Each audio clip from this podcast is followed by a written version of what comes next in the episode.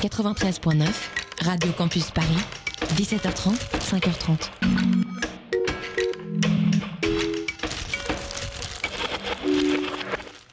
Il est vingt heures une maintenant et vous écoutez Radio Campus Paris.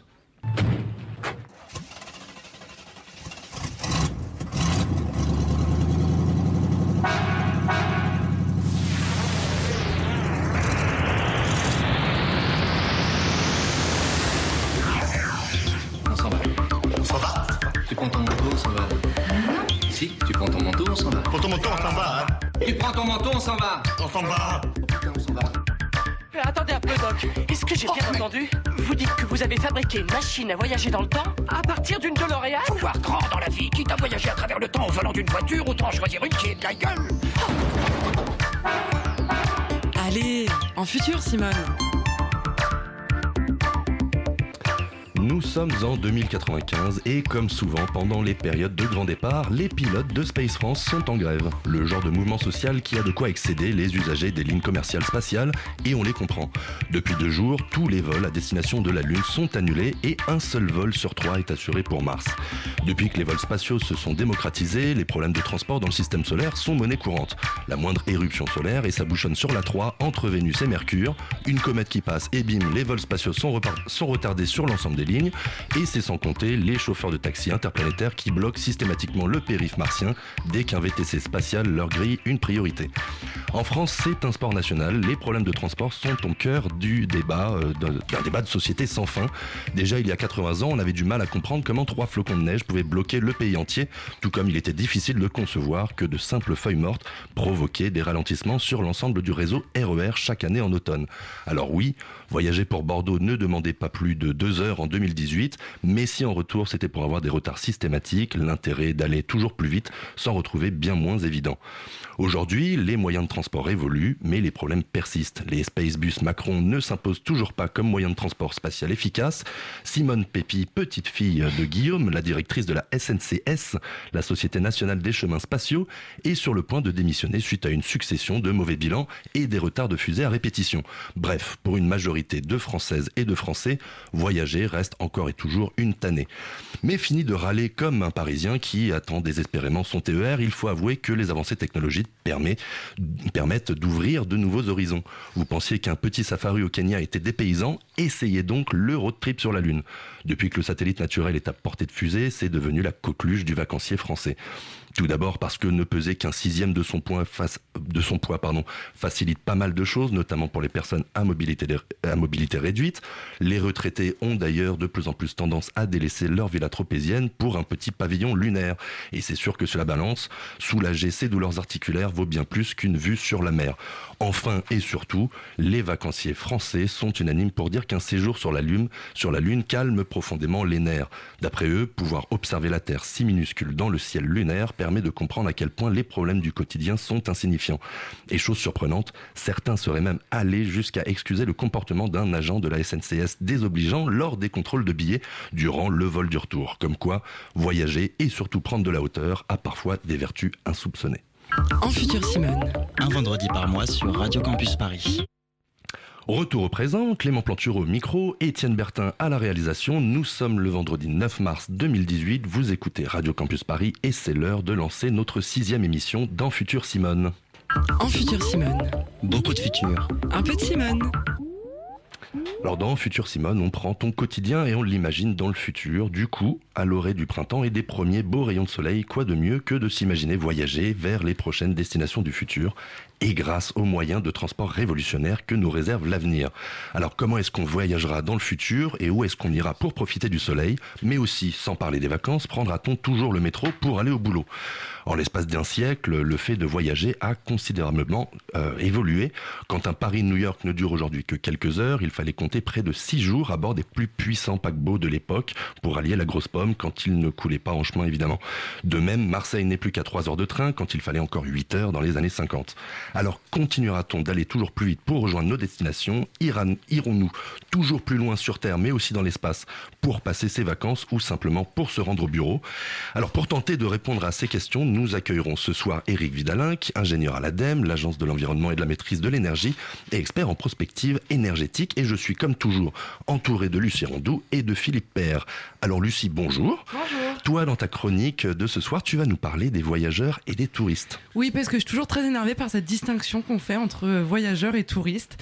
Et du coup, je vais essayer de comprendre un petit peu pourquoi on fait cette distinction, depuis quand on parle de voyageurs et de touristes. Et pour ça, j'ai interrogé le sociologue Jean Viard et Quentin Chevalier, responsable de l'éditorial à Bibliothèque Sans Frontières. Ah bah, très intéressant, on est impatient d'écouter ce que tu as à nous dire sur ce sujet. Merci Lucie, salut Philippe. Alors, salut Clément, alors, salut à toi, tous. Salut, alors toi, pas de chronique pour toi euh, ce soir. Et non, non, non. Mais j'espère que comme toujours, tu nous auras concocté de nombreuses questions à poser à, nos in- à notre invité du soir. Mais tu peux compter soir. sur moi, il n'y a pas de problème. Du coup, ce soir, moi je vous parlerai de mon expérience en apesanteur à, vol à bord d'un vol zéro G ou zéro gravité, et je vous parlerai du voyage dans l'espace et du tourisme spatial avec Jean-François Clervoy, que j'ai interviewé à Bordeaux lors de ce vol zéro G. Voilà, en Futur Simone, ça commence maintenant, c'est parti. Allez, en Futur Simone. Alors Eric Vidalin, bonsoir. Euh, vous êtes donc ingénieur à l'ADEME, spécialiste notamment des questions de transport, et vous tenez un blog sur le site alternatives économiques point f r. Alors j'ai vu que vous étiez conseiller scientifique au sein de l'association Futurible internationale. Alors expliquez-nous, Futurible, c'est quoi ? Euh, un think tank, ou en français un centre de réflexion, mmh. euh, qui essaie de réfléchir aux, aux tendances actuelles et de ce qu'elles peuvent impliquer pour le futur, et, euh, et en conséquence de qu'est-ce qu'on peut faire aujourd'hui pour préparer le futur. Voilà. C'est une vision de la prospective où il ne s'agit pas de, de essayer de prévoir et de subir ce qui devrait se passer, mais de, de, d'anticiper et, et de pouvoir prendre en, en conséquence, les, les, faire les choix aujourd'hui en conséquence. Et alors vous en particulier, que, quelles sont vos missions au sein de ce comité scientifique ? Alors le, les conseillers scientifiques, en fait, ils sont euh, de, de profils très, très divers. On va être associés ponctuellement à des réflexions sur un sujet, sujet donné, par exemple la transition énergétique, par exemple euh, les véhicules électriques, Euh, et euh, on, on va apporter euh, des propositions, des analyses critiques, de rapports qui peuvent être publiés euh, en France ou à l'échelle internationale. Et euh, de la même manière, on va pouvoir euh, produire des, des recensions, des analyses d'ouvrages qui éclairent ces questions euh, du futur sur, faites, sur l'ensemble euh, des champs. Vous faites un petit peu attention à ce que ce qui est probable mais pas souhaitable n'arrive pas, ou alors à alerter pour pas que ça arrive trop vite. Voilà, c'est plutôt ça, plus, plutôt ça l'idée, essayer de voir quelles sont les grandes tendances à l'œuvre, les, les, les grandes inerties. Et puis, ce dont on parle souvent en prospective, c'est, ce, ce sont les signaux faibles. C'est des choses qui sont plus, plus marginales, plus, euh, moins visibles. Genre quoi ? euh, Alors, si on prend un champ comme, euh, comme les, les nouveaux modèles économiques, par exemple, mmh. Aujourd'hui, ce qu'on peut appeler l'économie du partage ou l'économie collaborative, bon, sur les termes, c'est pas, c'est pas stabilisé, ça reste des signaux faibles, c'est-à-dire que ça ne transforme pas notre manière de consommer. On consomme toujours de plus en plus, on reste dans une société de la possession. Ce, ce qu'on, quand on veut faire quelque chose, on achète l'objet. On n'est pas dans, encore dans ce que Rifkin appelait l'âge de l'accès, par exemple, ou autre. Mais ça, c'est des signaux faibles, c'est-à-dire qu'on voit qu'avec des nouveaux outils comme le, le, le numérique, les smartphones, euh, avec des générations qui aussi sont de manière subie ou choisie dans un autre rapport à l'objet et à la consommation, construisent ces nouveaux modèles économiques. Voilà. Mais, ça, mais ça ne fait pas encore système. C'est D'accord. des choses marginales. Ça existe, mais c'est pas encore assez, euh, assez, assez fort. C'est un peu ce qu'avait fait, euh, je sais pas si vous avez vu ce film Demain de Cyril Dion et Mélanie Laurent, où vous avez été chercher des exemples, non vous l'avez pas vu, mais c'était des exemples qui étaient en fait euh, assez marginaux, mais du coup vous avez décidé de le mettre en avant, euh, voilà, c'était l'économie sociale mmh. et solidaire, euh, de l'écologie... Euh... Ils avaient été un peu partout dans le monde euh, ouais. pour, euh, pour faire ça et pour montrer que plein de petites choses en fait font au fur et à mesure en fait, euh, quelque chose de plus global. On pourrait le faire du coup. Pourrait le faire. C'est pas beaucoup de... mmh. Exactement. Euh, concernant vos, vos missions au, au sein de l'ADEME, vous êtes donc ingénieur à, à l'ADEME. Euh, clairement, enfin, expliquez-nous un petit peu euh, quel, est, quel, est votre, quel est votre métier euh, au sein de cette agence. Agence de maîtrise de, de l'environnement, ça, ça et, de, et de l'énergie. De l'environnement et de la maîtrise de l'énergie, de c'est ça. De l'énergie, pardon. Alors j'ai, euh, j'ai attaqué à travailler à l'ADEME sur l'évaluation environnementale et de l'efficacité énergétique des modes de transport. Donc ça fait une dizaine d'années ça, à mmh. peu près. Euh, ensuite j'ai travaillé pendant un petit, euh, un petit moment, une, une demi-douzaine d'années, sur la prospective énergétique. Donc le, le, le... en gros comment on fait pour euh, consommer moins d'énergie dans notre vie quotidienne, dans nos, nos actes de consommation, dans nos manières de produire, et cetera.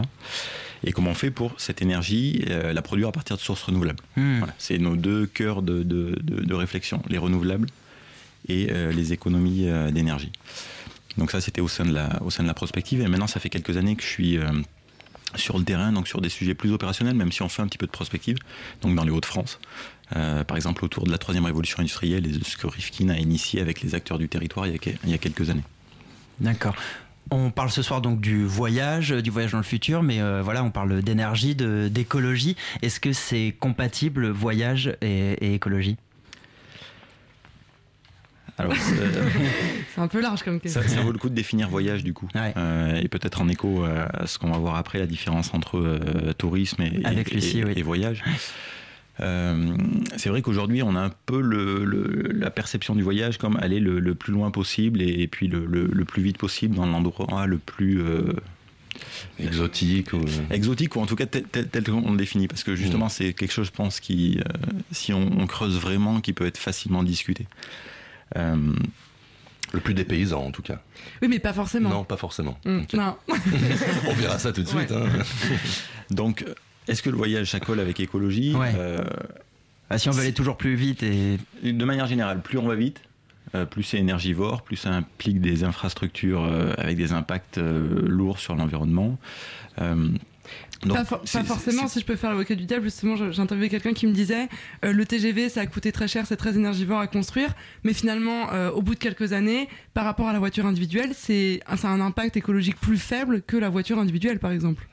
Alors, c'est l'exception avec la... Yes. Euh, donc le T G V, effectivement, ça, ça, c'est, c'est un très bon mode en termes d'efficacité énergétique. C'est ce qui, en gros, transport, euh, consomme le moins d'énergie par euh, l'unité qu'on utilise, c'est le voyageur kilomètre. Transporter un voyageur sur un kilomètre. En gros. Non, ce qu'il y a de plus efficace encore, c'est le vélo, euh, où là on est... Euh, on parle de Marseille en vélo. Mais, mais on n'est pas tout à fait sur les mêmes, sur les mêmes approches. Ça oui. se fait, mais pas dans une journée. Sûr, quoi. Ouais. Ouais. Donc, donc voilà, le, le, le T G V, c'est un peu l'exception, euh, parce que de manière générale, plus on va vite, plus c'est énergivore. Et l'avion étant le, le, le symbole de ça, le symbole le plus rapide et le plus énergivore, mmh. et le plus impactant, notamment sur le, sur le climat. Hum. Qu'est-ce qu'il y a, qu'est-ce qu'il y a le, quelles sont les évolutions dans les, dans les dernières décennies, quelles ont été les grosses évolutions euh, au niveau du, du voyage ? On, on s'aperçoit que on, on, on arrive à aller plus vite, mais voilà, il y, y a ce problème d'énergie. Qu'est-ce qui a, qu'est-ce qui a évolué euh, dans, les, dans la dernière décennie à ce niveau-là ? euh, Je dirais que c'est euh, la, la démocratisation peut-être du transport aérien. C'est vraiment quelque chose de, de nouveau, donc je ne sais pas si vous attendiez une réponse technologique. Non, non, mais euh, c'est, c'est, ça, dé... donc c'est-à-dire les gens prennent de plus en plus l'avion. Ouais. Et, Même pour et, des courtes distances. Quoi, pour des ça, courtes ouais. distances, et notamment parce que si sur la plupart des autres modes de transport, on essaie de penser la contrainte écologique, et c'est d'autant plus facile à faire que ça s'inscrit dans un, dans un, un pays, dans une, un système de régulation qui existe. Le transport aérien, par définition, il dépasse les, les, les frontières. Mmh. Et, et du coup, c'est un peu euh, la, la, la règle, c'est plutôt la non-régulation en fait. Par exemple, il n'y a aucune taxe fiscalité sur le transport aérien, alors que c'est le mode de transport le plus polluant.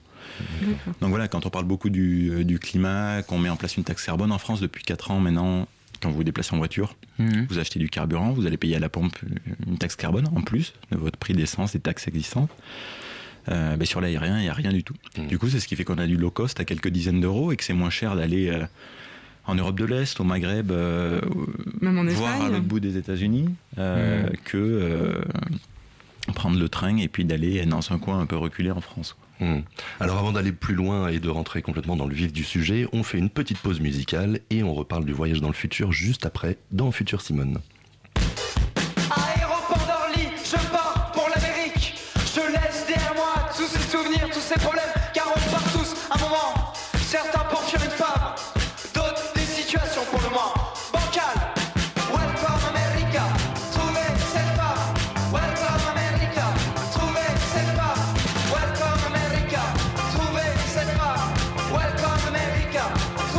la femme, de revoir dans le taxi à bord d'une Nesse noire.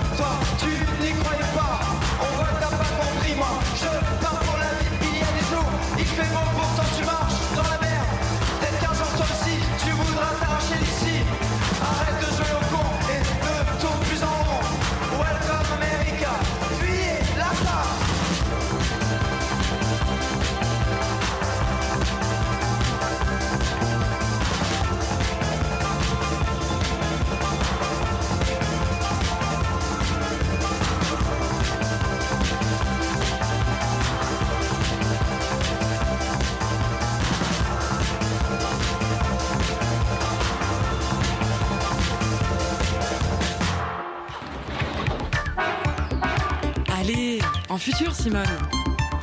De retour dans Futur Simone, on vient d'écouter Welcome America de La Femme et on parle toujours de voyage dans le futur ce soir en compagnie d'Eric Vidalin.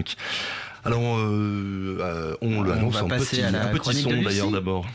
Brooklyn, ah non mais c'est génial, ça bouge, il y a des boutiques de dingue, des super coffee shops, il y a une espèce d'ébullition créative très cool et en même temps c'est super vert, on dirait un peu Montreuil. Eh ben reste à Montreuil, connard. Alors, on vient d'entendre Marina Rollman, chroniqueuse humour sur France Inter, et quelque chose me dit que ce n'est pas sans rapport avec ta chronique, Lucie. Oui, j'ai choisi cet extrait parce que j'ai toujours été assez agacée par la façon dont les backpackers, les baroudeurs, bref, les voyageurs, appelez-les comme vous, les, vous voulez, parlent de leur propre voyage et se distinguent des touristes. Je ne sais pas si vous êtes plutôt euh, plage ou sac à dos pour vos vacances. Plage. Okay. Mais les deux sont bien, hein, pas de jugement. Voilà. Mais vous avez forcément ce pote qui vous raconte qu'il a fait un voyage authentique ou bien qu'il n'a pas fait le tour du monde, mais le tour des hommes. Bref, c'est agaçant parce qu'en fait, les deux, le touriste comme le voyageur, se, de- se déplacent. Les deux partent en vacances, mais ils ne sont pas à égalité. Le statut du voyageur est classe, celui du touriste est beauf. Et en plus, le voyageur, c'est toujours le premier à dire « Ah ouais, non, je ne vais pas là-bas, il y a trop de touristes. » Alors j'ai voulu savoir d'où venait cette différence, comment la distinction s'était faite, et j'ai interrogé Jean Viard, un sociologue du voyage. Je lui ai d'abord demandé s'il y a toujours eu du tourisme ou du voyage. Enfin, lui, il parle plutôt de système de dédoublement du temps et de l'espace. Écoutez. Ben, si vous voulez, le, le voyage au début, toutes les sociétés ont toujours eu des systèmes de, de dédoublement du temps et de l'espace. On va dire des choses comme ça. Vous voyez, il y a le carnaval, il y a le ramadan, il y a le, le, le fait d'aller à la Mecque. Avant, c'était d'aller à Rome, au Saint-Jacques-de-Compostelle pour les catholiques, et cetera. Mmh. Donc, toutes les sociétés ont toujours inventé des systèmes de, de mise à distance, bon, de retraite, et cetera. Bon. Au fond, les sociétés modernes ont inventé un voyage qu'on pourrait qualifier de laïque. C'est-à-dire, au fond, c'est un voyage qui va voir d'abord les lieux de la mémoire, donc le patrimoine, euh, ensuite au lieu de la nature, ça c'est successif dans le temps, si vous voulez, la mer, la montagne, et puis après la ville, dans les années, le, à la fin du siècle dernier, et puis en même temps à peu près les parcs. Moi, ce que je trouve intéressant dans ce qu'ils nous racontent, c'est qu'on n'a pas attendu l'avion, le T G V et encore moins l'Hyperloop pour voyager et pour sortir de notre quotidien. Ils parlent de retraite, parce que c'est ça qui est important, qu'on soit plutôt piscine au Club Med ou chapelle dans l'Aubrac. Et ça date de quand, ce voyage laïque ? Alors, le tourisme s'est vraiment démocratisé depuis les congés payés, mais en fait, ça a toujours existé sous des formes di- différentes. Au XVIIIe siècle et même avant, il y a des voyages culturels, mais ils sont réservés aux aristocrates, qui vont par exemple aller visiter Rome. À partir du dix-neuvième, la pratique s'ouvre aux bourgeois et l'objet du voyage se ressent sur le corps, le soin de soi, les bains et surtout la sociabilité. Par exemple, dans La recherche du temps perdu de Proust, le narrateur se rend dans une station balnéaire en Normandie pour prendre soin de lui, mais il est surtout l'observateur d'une cour très intimidante. Les relations dans l'hôtel ressemblent à s'y méprendre à la cour de Versailles, et tout comme à Versailles, les voyages sont réservés à une élite.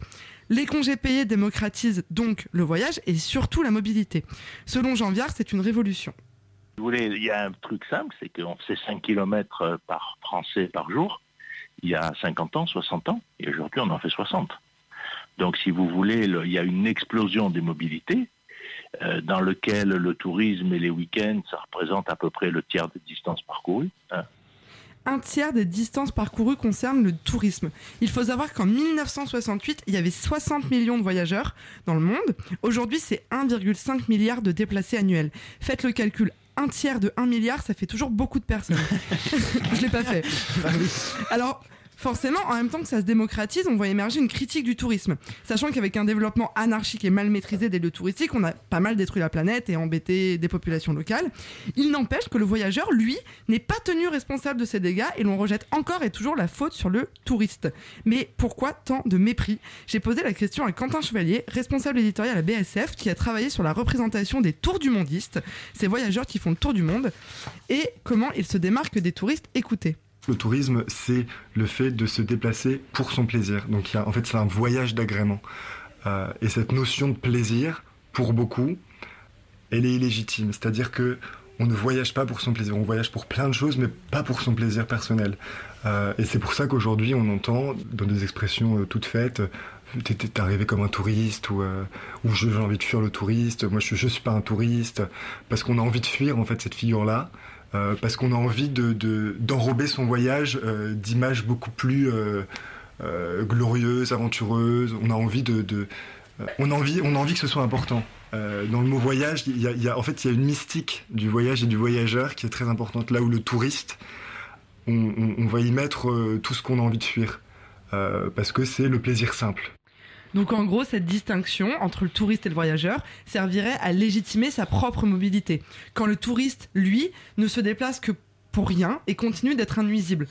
Admettons qu'une telle, desti- qu'une telle distinction existe. Est-ce que cet acharnement sur les touristes est pertinent ? Écoutez la réponse du sociologue Jean Viard. En ce moment, il y a la montée du discours anti-touristique. C'est le, moi, je dis, c'est le parallèle démocratique des, des nationalistes. C'est-à-dire, il y a des gens qui trouvent qu'il y a trop d'immigrés, on considère qu'ils sont d'extrême droite, et il y a des gens qui trouvent qu'il y a trop de touristes, on considère qu'ils sont d'extrême gauche. Pour moi, c'est la même chose. C'est-à-dire, c'est des pensées du refus de l'altérité et du voyage, que ça soit un voyage long ou court.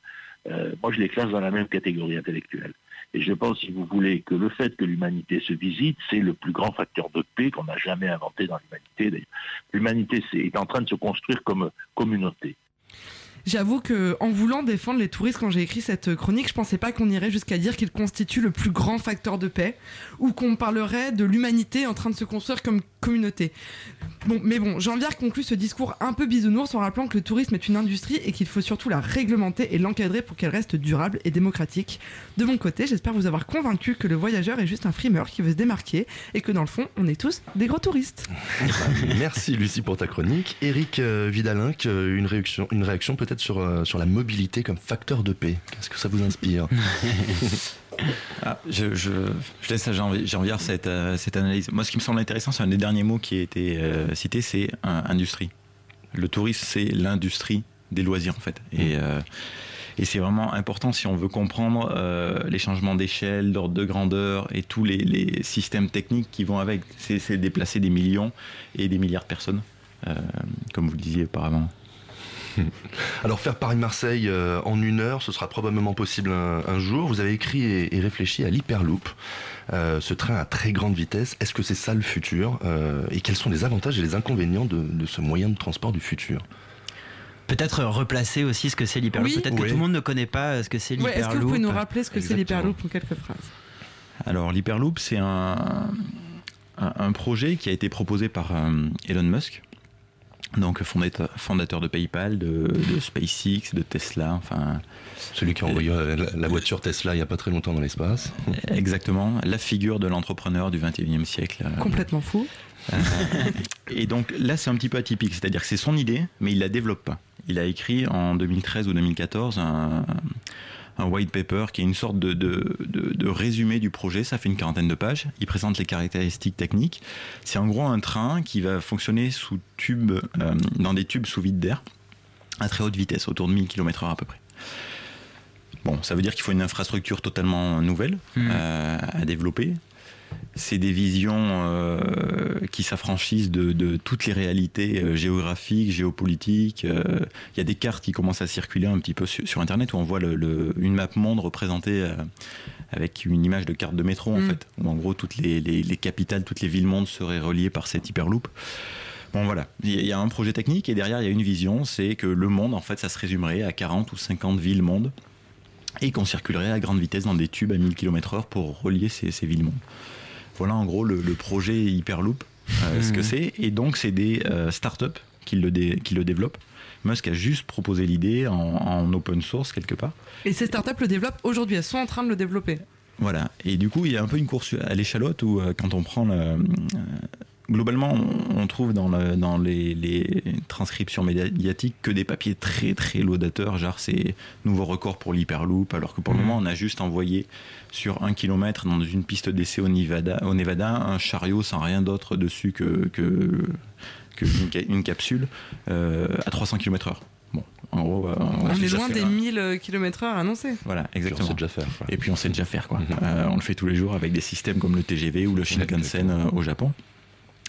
Donc il y a un peu cette course à l'échalote. La première qui va réussir à sortir un projet, c'est présenté initialement comme un projet qui va totalement s'autofinancer avec de l'argent privé à très bas coût. C'est censé être beaucoup plus compétitif que, que les lignes grande vitesse qui sont financées à soixante-quinze pour cent par de l'argent public aujourd'hui par exemple. Il faut bien avoir ça en tête. Mmh. Si on n'a pas des investisseurs privés, on fait pas de lignes, des investisseurs publics, pardon. On fait pas de, de lignes à grande vitesse. Et donc là c'est la particularité aussi du, du projet de, de normalement s'autofinancer avec de l'argent privé. Bon, en fait, on voit qu'ils vont beaucoup chercher les collectivités, les pays, les territoires pour ramener de l'argent public. Donc, euh, l'histoire commence un petit peu quand même à, à se préciser. Et puis, c'est un peu euh, à celui qui va annoncer la date de mise en service la plus rapide. Donc, il y a du Paris... Euh, Paris-Amsterdam en deux mille vingt qui est, qui est sorti à un moment, des trucs mais totalement surréalistes. Quand on connaît un petit peu les temporalités d'un projet grande vitesse, c'est à minima vingt ans. Mmh. Euh, il faut exproprier des gens. Oui, Toulouse, euh... ça fait cinquante ans qu'ils disent que... Voilà. Et alors, après, il y a les questions techniques, il y a les questions économiques, il y a les questions politiques. À chaque fois, il faut savoir pourquoi le, le, le projet, il avance pas. Mais même si un projet, il avance bien, en gros, c'est vingt ans entre le moment où la décision, elle est prise, le moment où on va faire toutes les procédures de consultation euh, juridique, d'acquisition des terrains, le moment où on va construire, faire les premiers essais et puis mettre, mettre en service. Mmh. Bon, du coup, je peux parier à peu près ce que vous voulez qu'on n'aura pas en deux mille vingt Paris, euh, Amsterdam. euh, et alors, quand est-ce qu'on peut imaginer que ce, ce, ce, cet Hyperloop euh, ou quelque chose qui y ressemble pourrait, pourrait, euh, pourrait vraiment euh, exister euh, vingt, trente ans euh, qui, y... Alors, c'est, c'est plutôt les, les ordres de grandeur euh, ouais. qu'il faudrait, euh, qu'il faudrait considérer. Après, selon moi, ce qu'il faut, euh, ce qu'il faut avoir en tête, c'est... Le... Aujourd'hui, ce qui fait l'intérêt d'un mode de transport, c'est le fait qu'il fasse système, qu'il fasse réseau. En fait, le train, pourquoi c'est, c'est relativement pertinent ? Parce que ça permet de relier des métropoles avec des, des villes et des territoires relativement plus modestes, avec la même infrastructure. En France, le T G V, malgré le... Alors, il y, y a des controverses dessus. Il y en a qui pensent qu'on ferait mieux de le faire que circuler que en, qu'entre les grandes métropoles de, de province. Et pas sur les lignes à plus faible vitesse, et cetera. Mais tout ça, ça amène une qualité de service, d'aménagement du territoire... Euh, qui est quand même assez intéressante. Là, l'Hyperloop, il veut tout construire de rien, quoi. C'est-à-dire qu'on a un réseau qui a été construit pendant plusieurs décennies, et là, on dit on va faire un truc parallèle, mmh. qui sera compatible avec rien d'autre. euh, donc, dire qu'on va avoir un bout d'Hyperloop entre deux villes mmh. à un horizon de vingt ans, pourquoi pas ? Si, la, si tant est que la question technique, elle puisse être résolue, hein, parce que oui. le, le, la, la vitesse et léger qu'on va prendre, je ne suis pas tout à fait certain du confort et de l'intérêt, et puis des... des Bon, voilà, de la, la, la oui, faisabilité technique. On est, on est capable de supporter cette accélération, déjà, on le sait, si on est capable de, de la... Parce qu'une une cabine d'avion, c'est... Bah, c'est on est à près de... Euh, enfin, on est à mille kilomètres heure quand on, on est à huit cents kilomètres heure. On est à huit cents kilomètres heure, ouais. Moi, ça dépend ouais. sur le, en combien de temps il accélère oui. pour aller jusqu'à huit cents kilomètres heure voilà. après... Euh... Donc, mais si tant est que ces questions techniques euh, sont euh, remplies et que voilà, voilà. soient résolues, après c'est vraiment à quel moment on va passer de, d'un bout d'Hyperloop ici, d'un bout d'Hyperloop là, à quelque chose qui, qui fasse réseau et qui permette vraiment d'aller pas juste de A à B, mais de, de tous les points à tous les points. C'est mais ça ce serait relayé par un système qui, qui préexiste aujourd'hui. On a quand même un super système ferroviaire en France. Ce serait peut-être un complément. Ce serait un complément. Alors souvent, quand on en parle en France, on en parle en parallèle des modes existants. Bon, ça veut dire qu'il y a des infrastructures qui ont été construites pour être amorties sur des dizaines d'années. Et là, si on dit on fait un Paris-Marseille en Hyperloop, c'est quoi l'intérêt euh...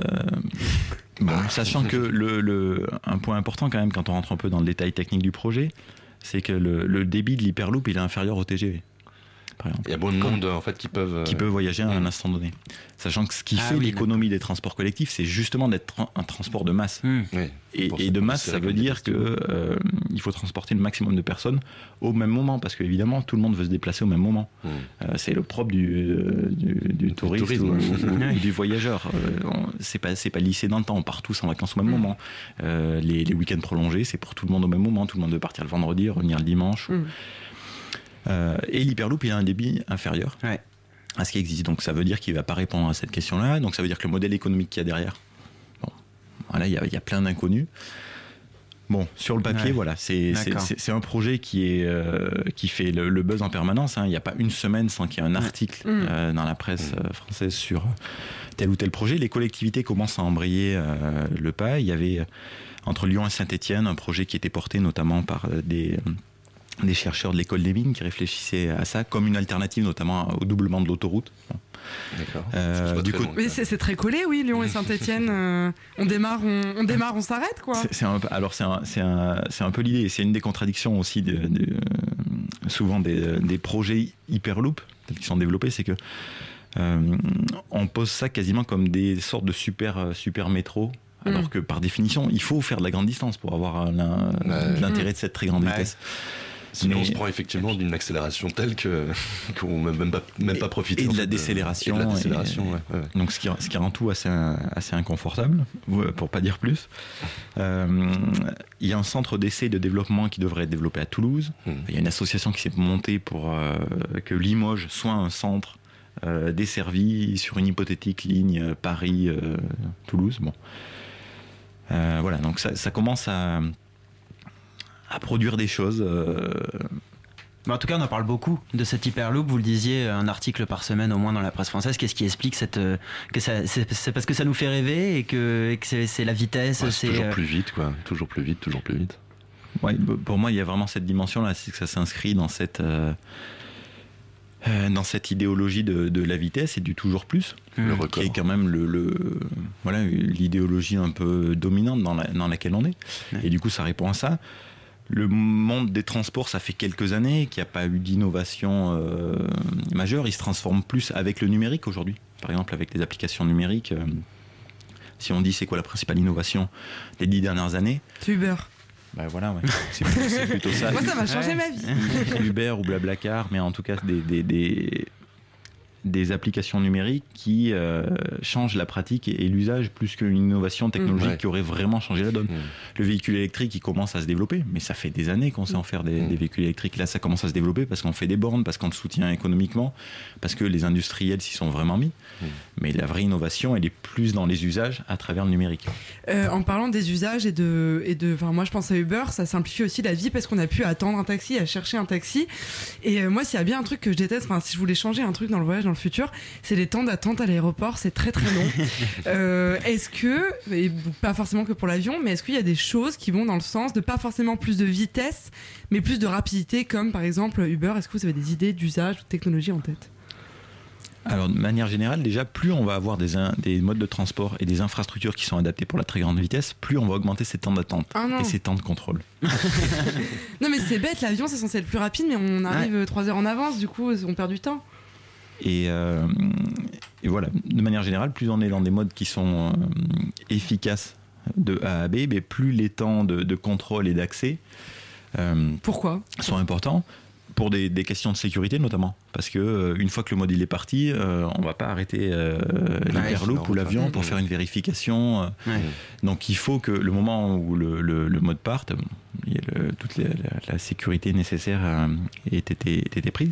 Et les infrastructures, elles, elles impliquent aussi un, un donc il y a un contrôle pour l'accès et puis il y a un contrôle dans les infrastructures.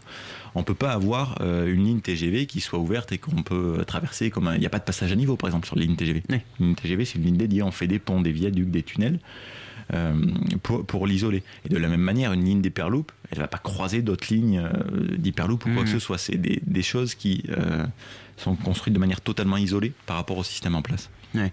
Euh, vous parliez de l'Hyperloop tout à l'heure, du fait qu'il y a cet inconvénient du, du débit, du coup qu'on ne peut pas transporter autant de personnes que pourrait le, le faire un, un train. Euh, est-ce que justement il y a cette population mondiale qui ne cesse d'augmenter? Est-ce que le, l'enjeu là, du, des transports dans le futur, c'est aussi des énormes paquebots, des énormes avions, transporter huit cents personnes d'un coup? Je ne sais même pas combien ils prennent les, les gros paquebots, mais c'est, c'est assez dantesque le nombre de personnes.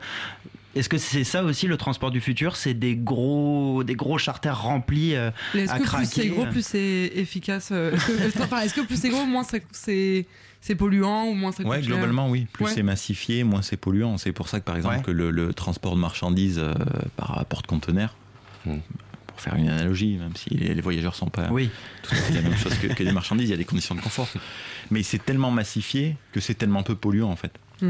Euh, quand vous achetez un bien de consommation ou euh, de la viande ou je ne sais pas quoi qui est importé de l'autre bout du monde, l'impact, ce n'est pas le mode de, de, de transport principal, c'est le dernier kilomètre. En gros, est-ce que vous allez acheter ce, ce bien-là avec votre voiture ou est-ce que vous y allez à pied? Et c'est le système productif en amont. En gros, est-ce que les usines ou le, mmh. le, le système agricole, il est efficace ou pas? Mais les porte-conteneurs, c'est tellement massifié mmh. que c'est très efficace. Et c'est efficace aussi parce que c'est lent et que ça fonctionne avec un mode avec relativement peu de résistance, et cetera. Contrairement à l'avion. Mmh. L'avion ouais. est un, une massification quelque part par rapport aux véhicules particuliers, mais la vitesse casse cet intérêt euh, écologique et énergétique. D'accord. Euh, je, je, oui, je, la, la voiture. Oui, hein, bah oui, faut qu'on parle de la voiture. Bon, euh, euh, y a le, bah, la voiture individuelle, elle est de plus en plus critiquée aujourd'hui. Est-ce qu'elle a un avenir? Et enfin, qu'elle est, enfin voilà, est-ce que, enfin voilà, y a, on est à Paris, il y a cette cette polémique interminable autour des voies sur berge, par exemple, qui est très symptomatique d'un d'un, d'un fait, c'est que la voiture individuelle n'est plus tolérée. Est-ce que, à l'avenir, il y aura plus de voitures euh, individuelles possibles en ville, dans les grandes villes?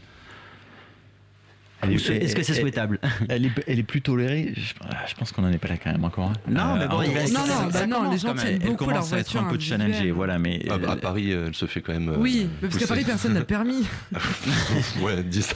Non, mais il y, y, y, y, y a cette particularité de Paris quand même. C'est euh, en France, en gros, quatre-vingts pour cent des déplacements se font en voiture. Ouais. À Paris, euh, c'est plus de la moitié des ménages qui n'ont pas de voiture. Ouais. Donc c'est, c'est ah. une différence fondamentale. Et c'est pour ça que la, la, la, la polémique sur les, les voies sur berge, en fait, la plupart des, des Parisiens euh, se sentent peu concernés. Absolument, bah, par les, ça. les sondages euh, le montrent. C'est, c'est plutôt les gens en banlieue qui viennent travailler en voiture, en fait. Oui, et même si le, un des derniers sondages qui est paru ces, ces jours-ci, on met souvent voilà, cette politique-là... sur le compte de cette politique, une politique euh, qui serait antisociale parce que les gens qui habitent en banlieue, mmh. qui sont des catégories modestes... Oui, alors qu'en fait, les ouvriers et les employés sont pour. Ouais, ils sont pour, parce que les ouvriers ou les employés qui viennent travailler en voiture dans Paris, euh, j'en connais pas. Non.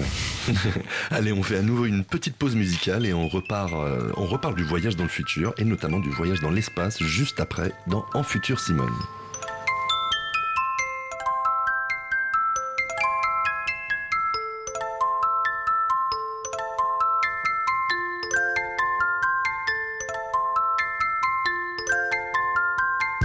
Faire une virée à deux, tous les deux sur les chemins, dans ton automobile, tous les deux on sera bien.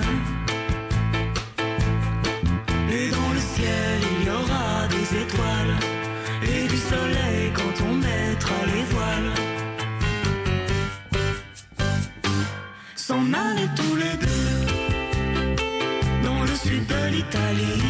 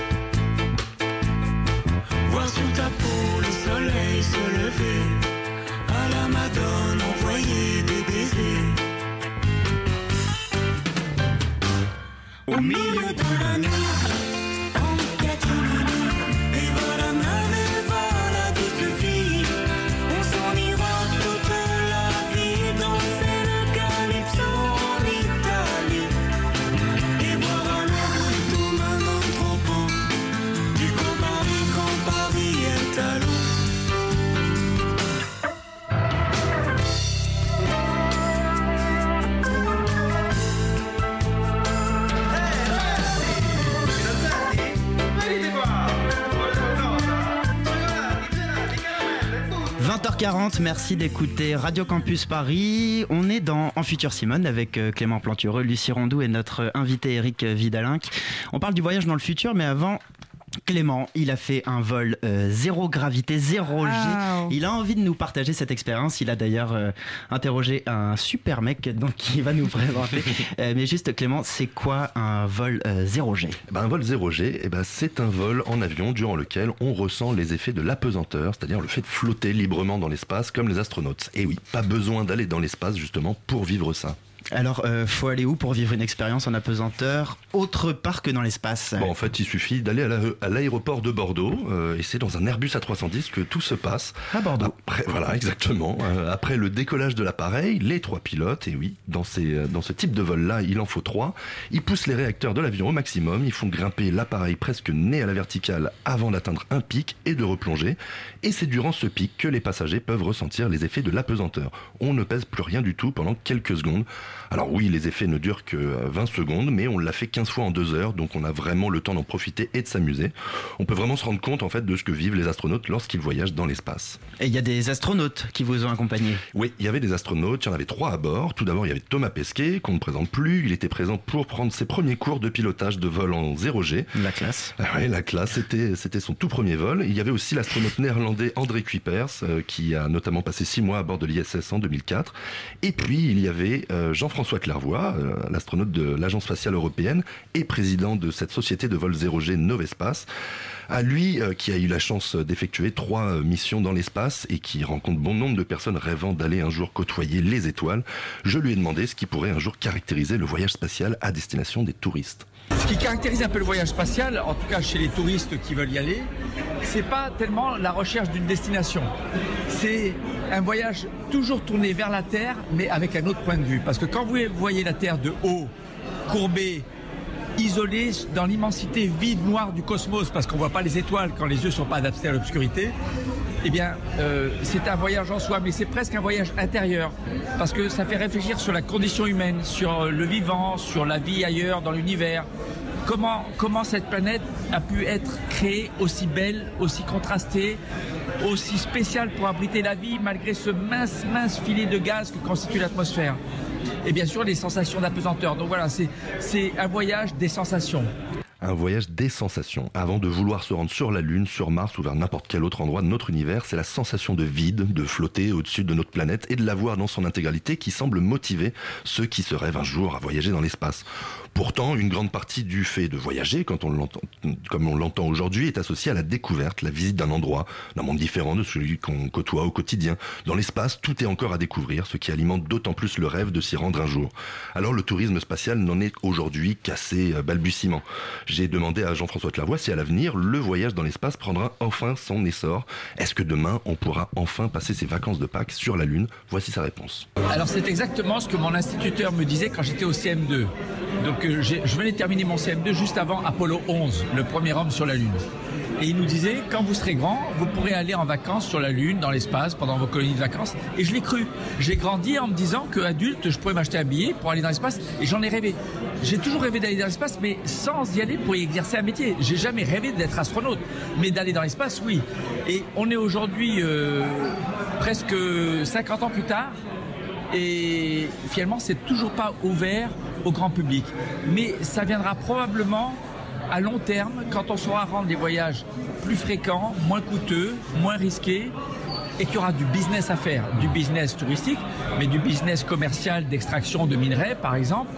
Et les premiers astronautes qui iront vers Mars, qui retourneront sur la Lune, seront des professionnels. Mais dans plusieurs dizaines d'années, ou je dirais quelques centaines d'années, pour rester sur une croissance raisonnable, il n'y a pas de raison qu'un jour, ce ne soit pas ouvert à des non-professionnels régulièrement.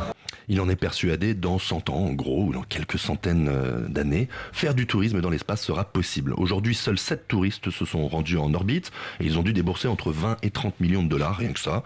C'est donc clairement pas à la portée du vacancier lambda, mais comme le dit Jean-François Clervoy, dès lors qu'un business se développe, comme par exemple pour extraire du minerai sur la Lune ou sur des astéroïdes, comme il en est d'ailleurs question aujourd'hui, les prix chuteront inévitablement et l'ascension spatiale deviendra de plus en plus accessible. Plusieurs empre- entreprises ont d'ailleurs lancé leurs projets, euh, comme la société Blue Origin, créé par le fondateur d'Amazon, ou encore Airbus. J'ai d'ailleurs demandé à l'astronaute français de nous révéler ses destinations privilégiées si un jour tous ces projets aboutissent. Alors, j'ai deux destinations Fana. C'est un des points de Lagrange où dans mon champ de vue, je vois à la, à la fois la Lune et la Terre, mais suffisamment grosse pour que je puisse voir des détails, quitte à prendre des jumelles. Ce ne sont pas juste des points perdus.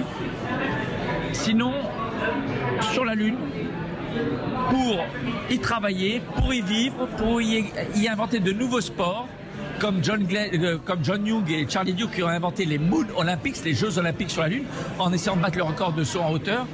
Mars, j'irais bien sur Mars, mais c'est loin. Et de Mars, on ne voit pas la Terre, on ne correspond pas avec la Terre.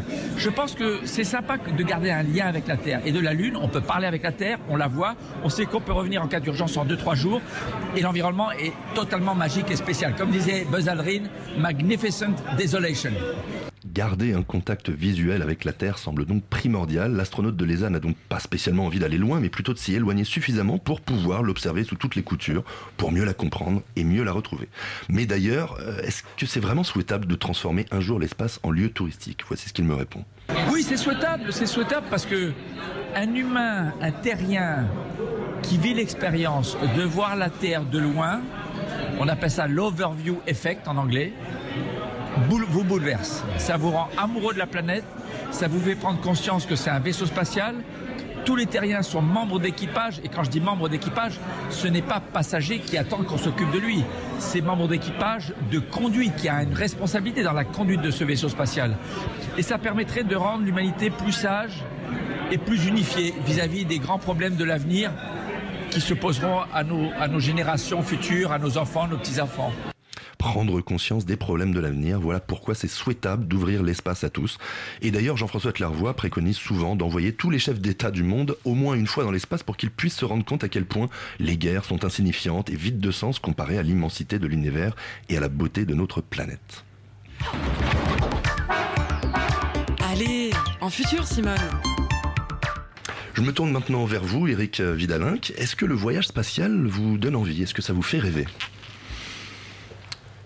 Personnellement, pas, pas tant que ça. Là, je, ce que je trouve intéressant dans, dans ce qu'on vient d'écouter, euh, c'est le fait qu'il a insisté plus au début sur l'expérience du voyage que, que l'arrivée, même si à la fin il dit qu'il a envie de vivre sur la Lune, mais en fait il parle plus du, du voyage en tant que tel que, que de l'arrivée.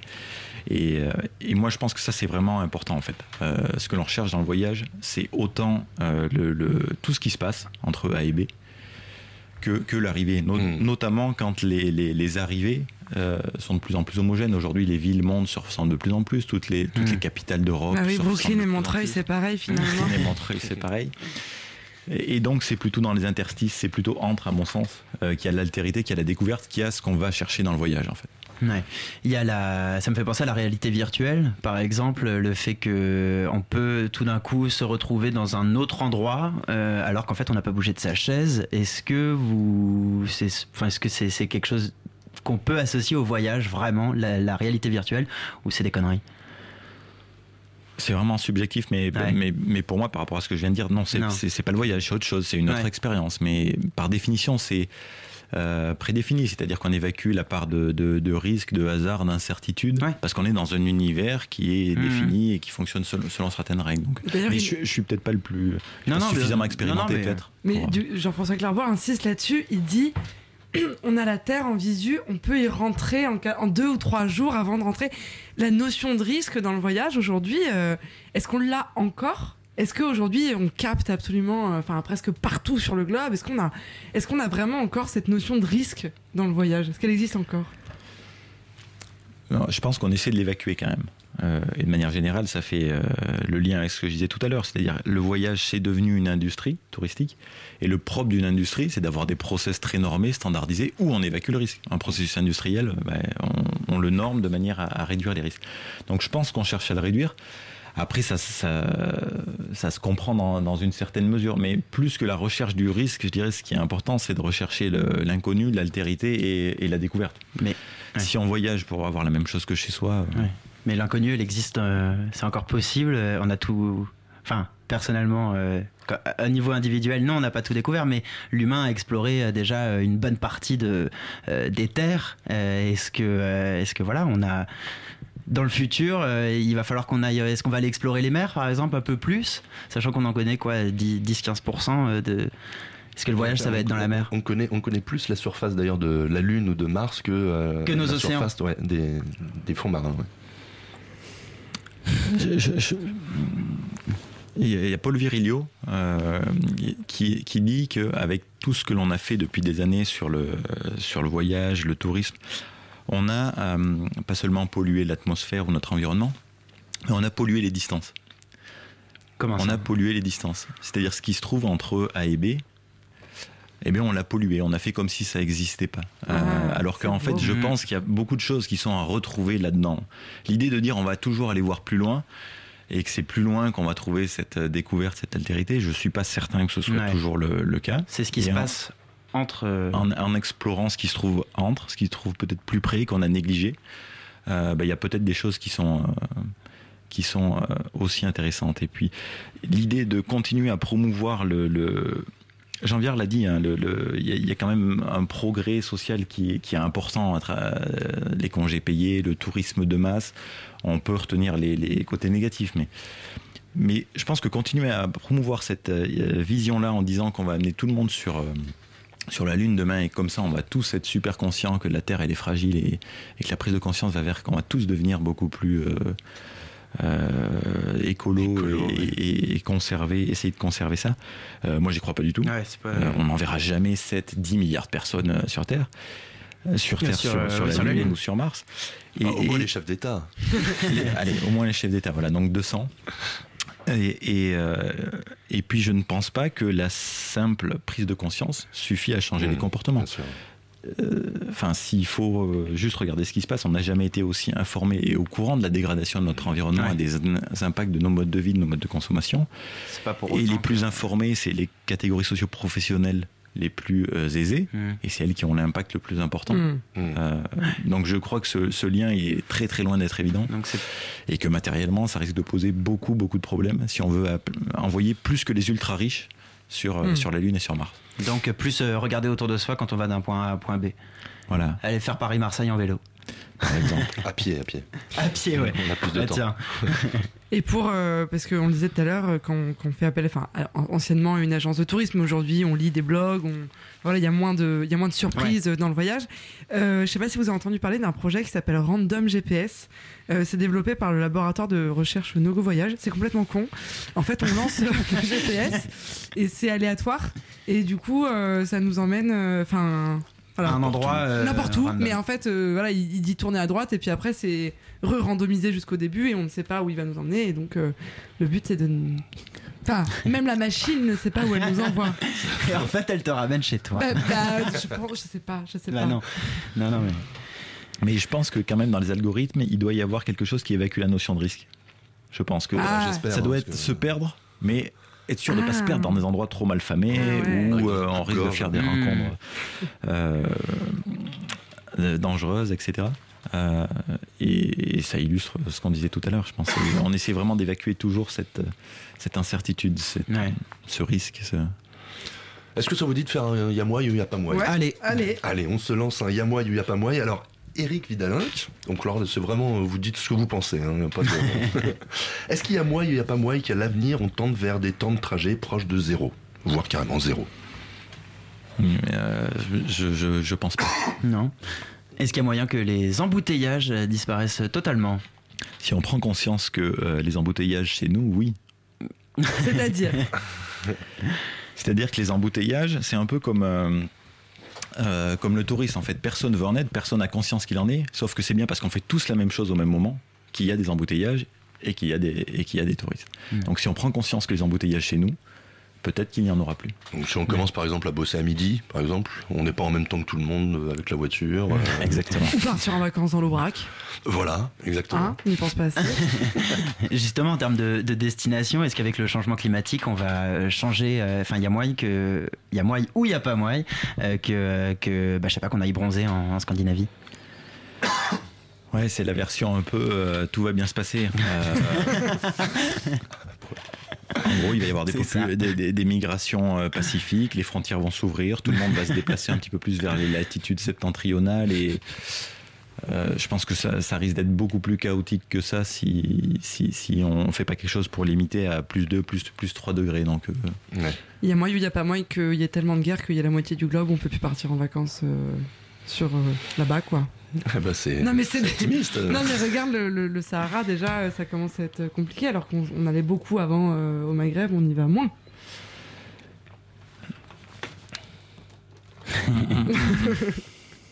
Je... Pas facile comme question. Il y a, il y a, il y a tout le temps un, un, un fond de tension, de, des guerres, des, des tensions géopolitiques. Euh, le fait qu'on, qu'on aille vers une humanité pacifiée et un peu la fin de l'histoire et tout ça, à court terme, je ne le vois pas trop quand même. Okay. Eh ben, merci beaucoup Eric Vidalin d'avoir répondu à nos questions et de vous être prêté à notre petit jeu du Yamouai ou Yapamouai. Au revoir et à très bientôt. Quant à nous, merci. On se retrouve le six avril prochain pour parler du sport dans le futur. Le mois d'avril est notamment celui du marathon, que ce soit à Boston ou à Paris, et on en profitera pour se demander si à l'avenir le corps humain nous permettra d'aller toujours plus loin, toujours plus vite. Jusqu'où pourra-t-on repousser les limites de la performance physique dans le sport? Est-ce qu'un jour on passera sous la barre des deux heures au marathon? On en parle le mois prochain avec Lucie et Philippe. Très bonne soirée à toutes et à tous et à bientôt dans Futur Simone.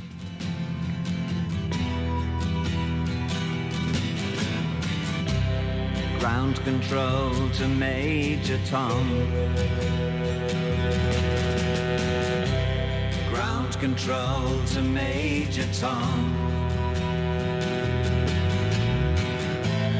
Take your protein pills and put your helmet on. Ten. Ground control nine, to Major Tom. Eight, seven, six, commencing five, countdown, engines on. Three, two, check ignition one, and may God's love be off with you.